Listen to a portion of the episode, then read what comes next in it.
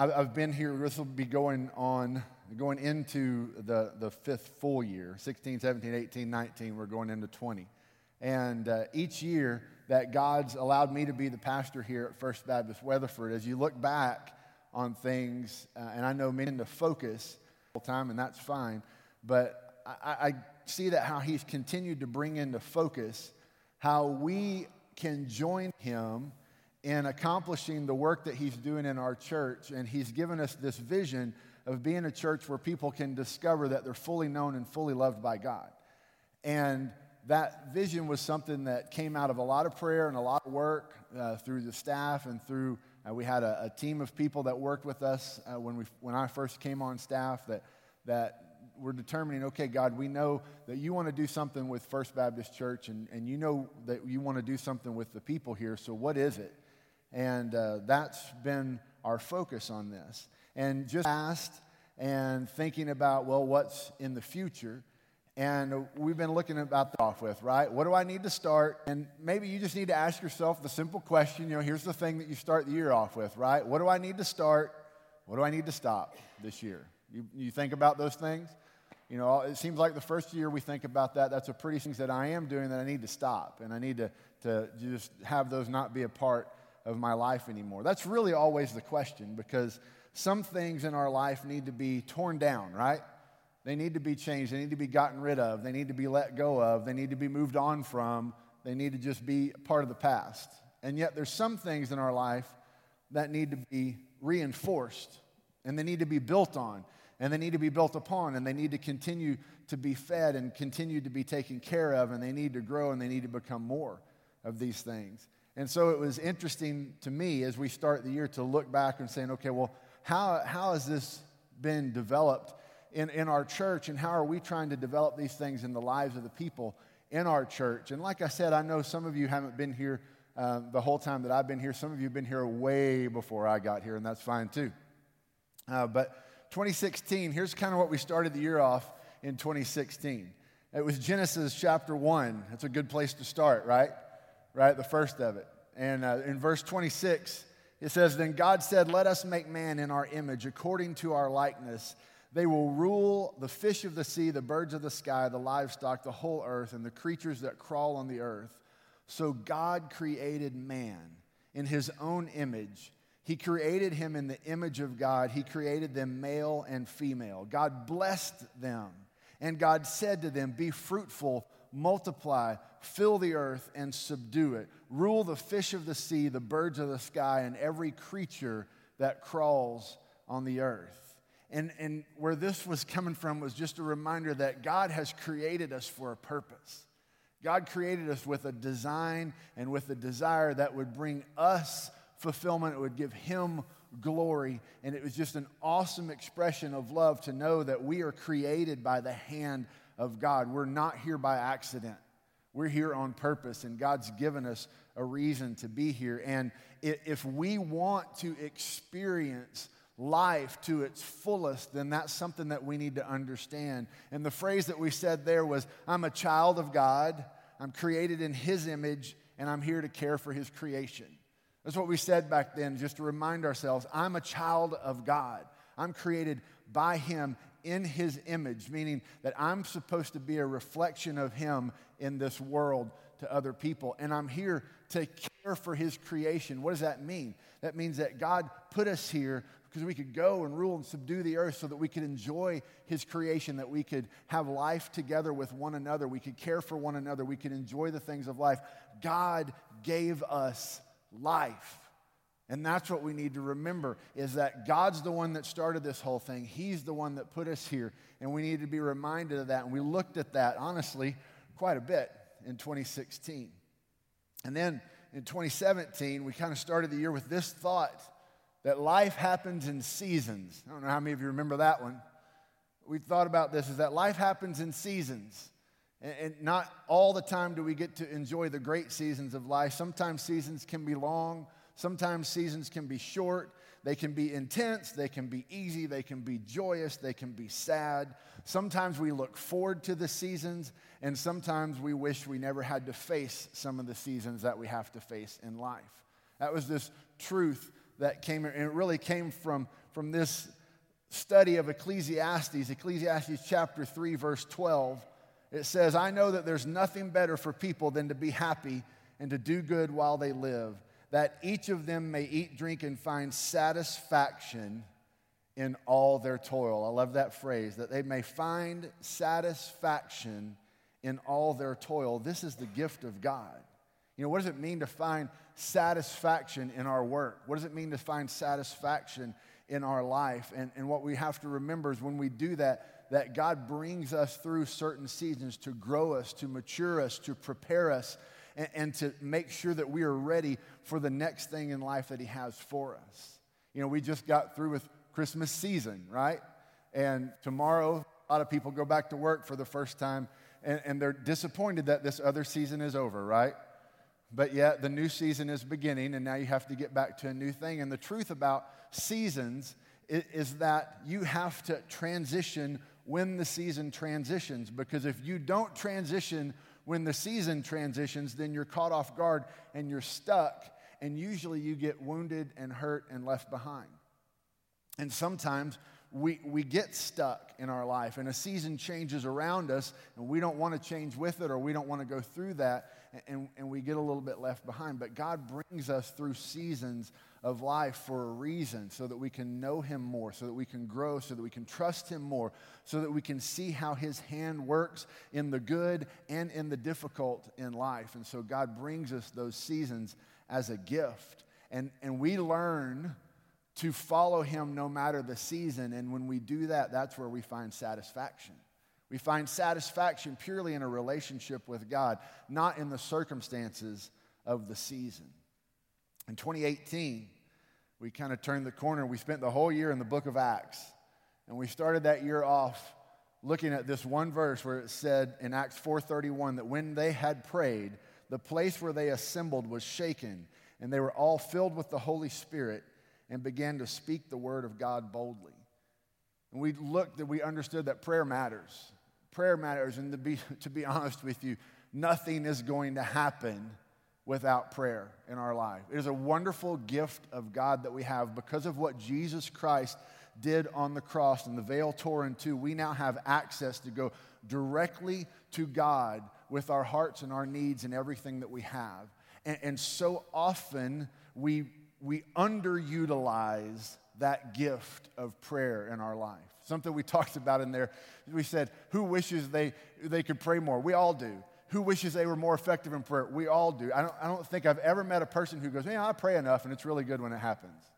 You know, we, we don't meet that person. There's usually people, no matter how much time they spend in prayer, what they discover is that the more that they do it, the more that they wish that they could do it better and do it more because it's in that prayer time that we find that connection with God, that He speaks to our hearts, that we feel His presence. And that what this verse reminds us is that when we pray, that God will move, that He moves, He fills us with His Spirit and, and we're able then to do things and face these seasons and accomplish these goals in life that we're not able to do without him.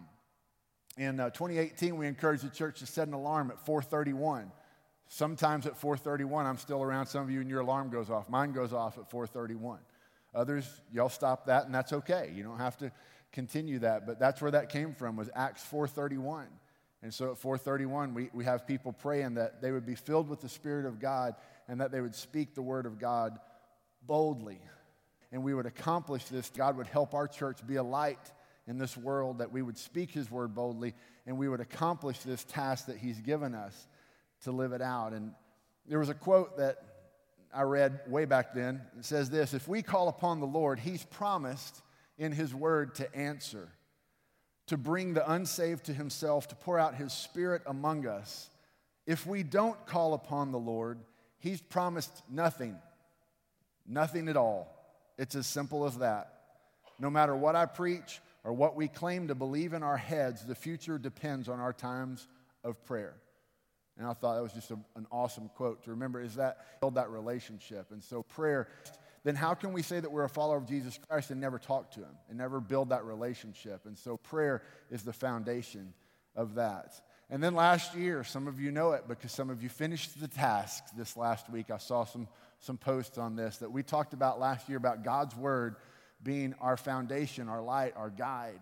And again, this, this whole idea of if we claim to be a follower of Jesus Christ and yet we don't, we don't do our due diligence to get into God's Word, to know God's Word, to study God's Word, and more than anything else, to actually live out what God's Word says, then how can we say that we're a follower of Christ? Because He's given us His Word and, and His answers to life, His guide for life, His direction for us in life is in here. And we challenged each we challenged one another last year to read through God's word just beginning to end. I gave us a plan to be able to do that. A lot of us did that. A lot of us tried. A lot of us realized, like I said last week, the Old Testament doesn't happen until September in a year reading plan. You're like, whew, that's a long way, you know. But God's word is our foundation, and we need to do what we can to bring it into our life. And th- you, you know why? Can you just stop for a minute and look at me for just a second? You know why it's so hard to read God's word sometimes? because the enemy knows what will happen in your life if you read it. So he does everything he can to give you every excuse to not do it. And so you really have to work to do it. I wish I could tell you that, you know, I've been a Christian now for 42 years and it gets easier because, man, the more you do it, just the easier it No. The more you do it, the more challenging it gets at times because the enemy makes it harder and harder because he knows when you get serious about knowing and understanding God's word and then trying to live that out, that things are going to happen in your life. And the thief comes to steal, kill, and to destroy. But Jesus came so that we can have life and have it to the full. And the path to that full life comes through knowing and following His word. And so that's why it's such a challenge at times. That's why you're extra tired when you set that alarm 10 minutes to get up to be able to read God's word. That's why, oops, something happened and you forgot. Or, hey, that text message is there. Or, wow, this is happening. Or, oh, we're going on a trip and we do. All those things happen to keep you from being here. So we have to work as God's people to follow Him, to know His word. But the psalmist writes these words Psalm 19, 7 and 8 The instruction of the Lord is perfect, renewing one's life. The testimony of the Lord is trustworthy, making the inexperienced wise. Amen. The precepts of the Lord are right, making the heart glad. The command of the Lord is radiant, making the eyes light up. And we talked about the fact that it's the one clear way that God speaks to everyone. It's a guide for how to live. We don't just listen to it, but we strive to do what it says. And it is the path to life. It, it is the one, the one book, God's Word, that I will tell you that when you actually live it out and follow it, your life will begin to change and you will discover the life that God has in store for you when you put God's Word into practice in your life. And I mention all of these things just to, to remind us that, you know, we're, we're not just doing this willy nilly. God's, God's got a design, starting way back in Genesis 1 when He said, I made you for a purpose. You know, that hasn't changed. God's got us together at this point in history for a reason. God's put us in this church for a reason. God's placed us in Weatherford for a reason. God puts the people around us in our life for a reason. God has you in the season that you're in for a reason.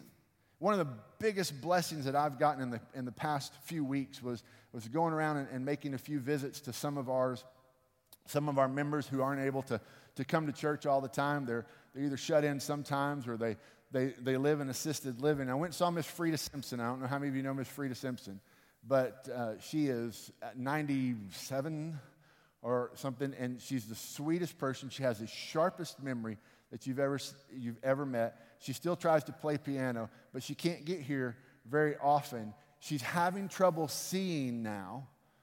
And I do this with everybody. I just, I usually go, How can I be praying for you? And she looked at me and she said, Well, Pastor, I know that if I'm still here, I'm here for a reason, and I just want to keep accomplishing God's will. So you pray that I can keep accomplishing God's will, whatever it is. 97, can't see, living in assisted living, she wants to accomplish God's will. I went, that's a challenge to me. That's the way that I need to live my life. I need to understand that God has me here for a reason. There's some things in our life that we need to get rid of, and some things we need to build on. And so I bring up all these things from the past to say God's been building something, and He continues to build His church, and He wants to do more with it. And I want us to look at Matthew chapter 22, verse 36 today. So if you have that, you can flip over there. Matthew chapter 22, verse 36 was where we're going to start, 36 through 40. It's the greatest command. It's probably a verse, if you've grown up in church or been around church, you're familiar with. Maybe if you're new to church, you, you might not be familiar with it. But people are trying to trap Jesus. They're trying to figure out who Jesus is. They're trying to find out what's going on with Jesus, and they're, they're really not on board with him, and they're trying to trap him in something so that they can persecute him or arrest him or you know, kill him or get rid of him. And so they're working real hard. And so all these smart religious people, all these smart religious people gather around Jesus and they're trying to figure out how they can trap him. And so they just basically ask him, hey, what's the greatest commandment? And Jesus gives an answer. Verse 36, teacher, what's the greatest? Which command in the law is the greatest? In verse 37, he said to him, Love the Lord your God with all your heart, with all your soul, and with all your mind. This is the greatest and most important command. Yourself. All the law and the prophets depend on these two commands. Now let that sink in for just a moment.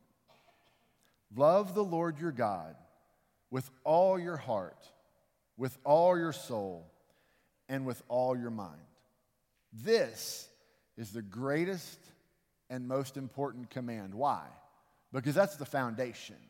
If we're going to say that we love God, then our desire and our work needs to be then how do I love Him more? What does it mean for me to give Him all of myself? How do I put myself aside? How do I tear down the things that I've built up in my life that are unnecessary and unwanted and keeping me from God and leave those aside? And how do I work to love the Lord my God with all my heart, with all my soul, and with all my mind? That's the first and most important thing that I should be doing. That's the foundation for it all.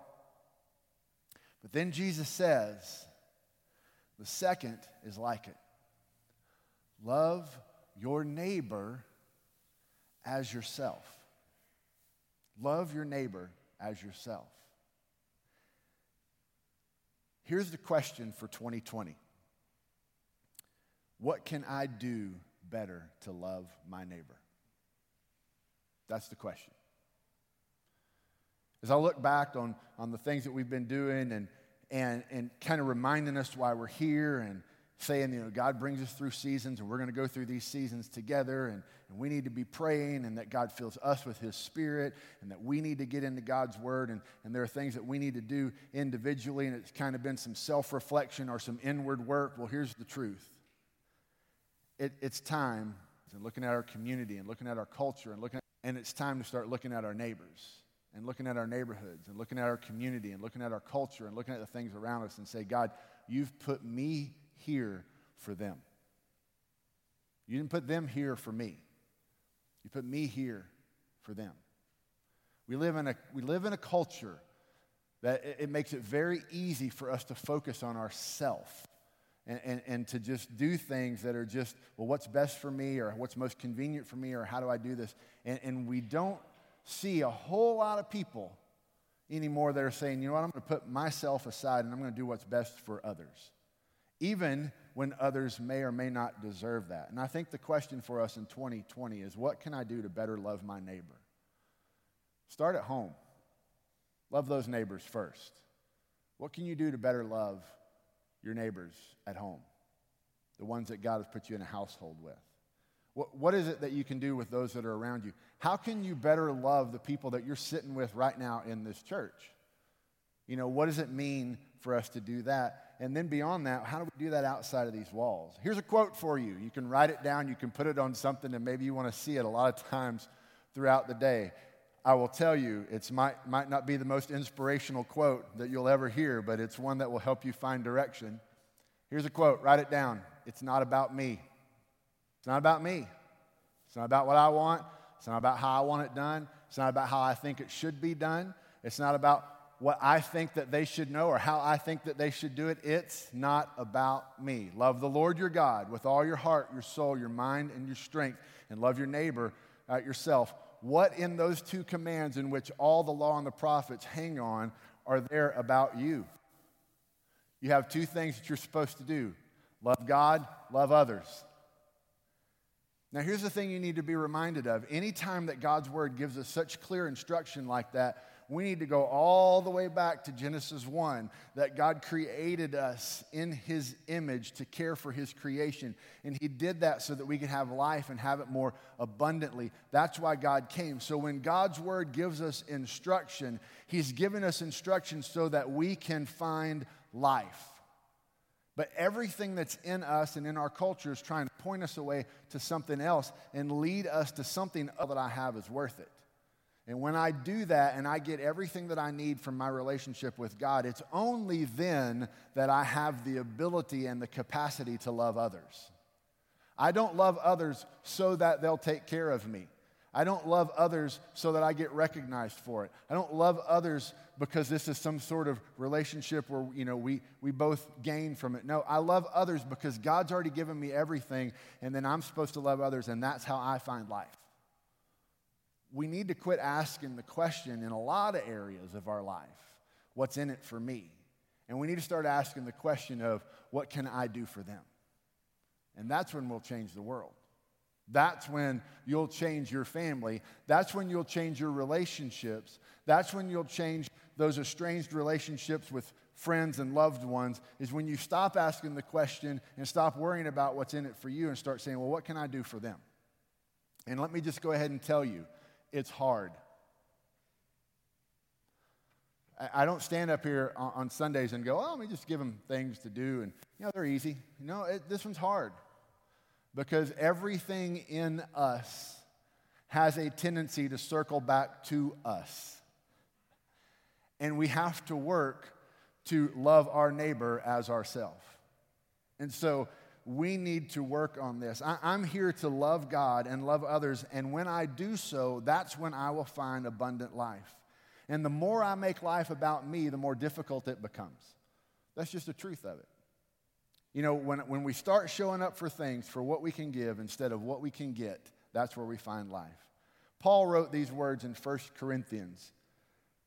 1 Corinthians, all and not anyone's slave. Starting in verse 19. Although I'm free from all and not anyone's slave.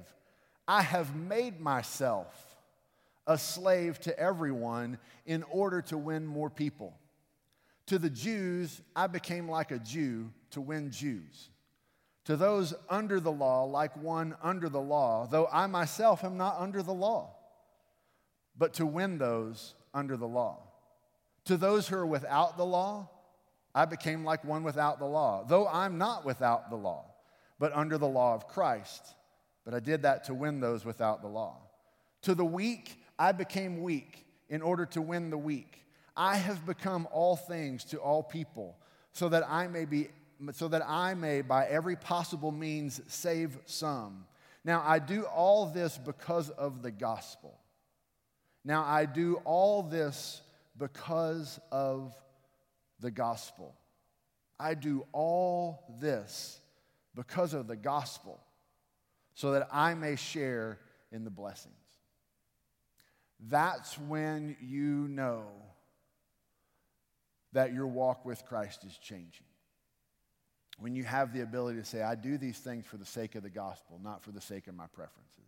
I do these for the betterment of other people, not for what's most convenient for me. I do the things in my life so that by some means, in some ways, that people will know the gospel of Jesus Christ. And the only way that we have the ability to do that is when we love the Lord our God with all our heart, soul, mind, and strength. You can't just go out and start loving your neighbor if you don't fully fall in love with God first. You'll fail. Somebody will frustrate you enough where you go, I'm done with that. But if you're getting what you need from your relationship with God, then you will then have the capacity to be able to go out and love your neighbor. I said this last week, it's worth repeating. Truth is best received in the context of a loving relationship. Truth is best received in the context of a loving relationship. And so God gives us the ability to have relationships and interaction with other people. And we know the truth, the truth that sets people free, if we love the Lord our God with all our heart, soul, mind, and strength, we know the truth. And then when we desire to love on one another, then we look for those ways that we can build relationships, whether it's a short relationship season or a long relationship season. Meaning, whether it's someone that lives in your house with you and you've got to figure out what love looks like there, or whether it's the clerk at the grocery store and you got to figure out what that relationship looks like for that 30 seconds that God gives you, God has put those people in your life for a reason. And the motivating question that should drive us is how can I better love my neighbor, those that God has placed in my life? That should be our motivator. And again, I remind you, not out of guilt, not out of obligation, but out of this understanding that if God has instructed me in His Word that this is how I'm supposed to do life, then when I do things His way and I actually follow His Word, I'll find life. And so, if we can somehow get to that place in our life where we say, It's not about me, I don't care what color it is, how it sounds, how loud, how little, how soft, how hard, how that. I don't care. It's, it's about them. I become all things to all people so that I can win some. Those are the best people you ever want to be around in your life because they just love on you. They take you for who you are, where you are, and then they just pour the truth of God into you and they allow God to do the work in other people's lives. Now, here's the last thing I want to tell you this morning. I don't have three steps to do this and a plan for us to follow and anything else like that. And here's why because God created you to be you. And God's put those people around you, and you know what it is that God's calling you to do. You know what you can do to build up these things in your life, and you know the things that, that tend to keep you away from that. So here, here's what I want to, to do for us as we have a response time this morning. I just want to give you an opportunity to respond to God and say, okay, God, this is how I'm going to love my neighbor more.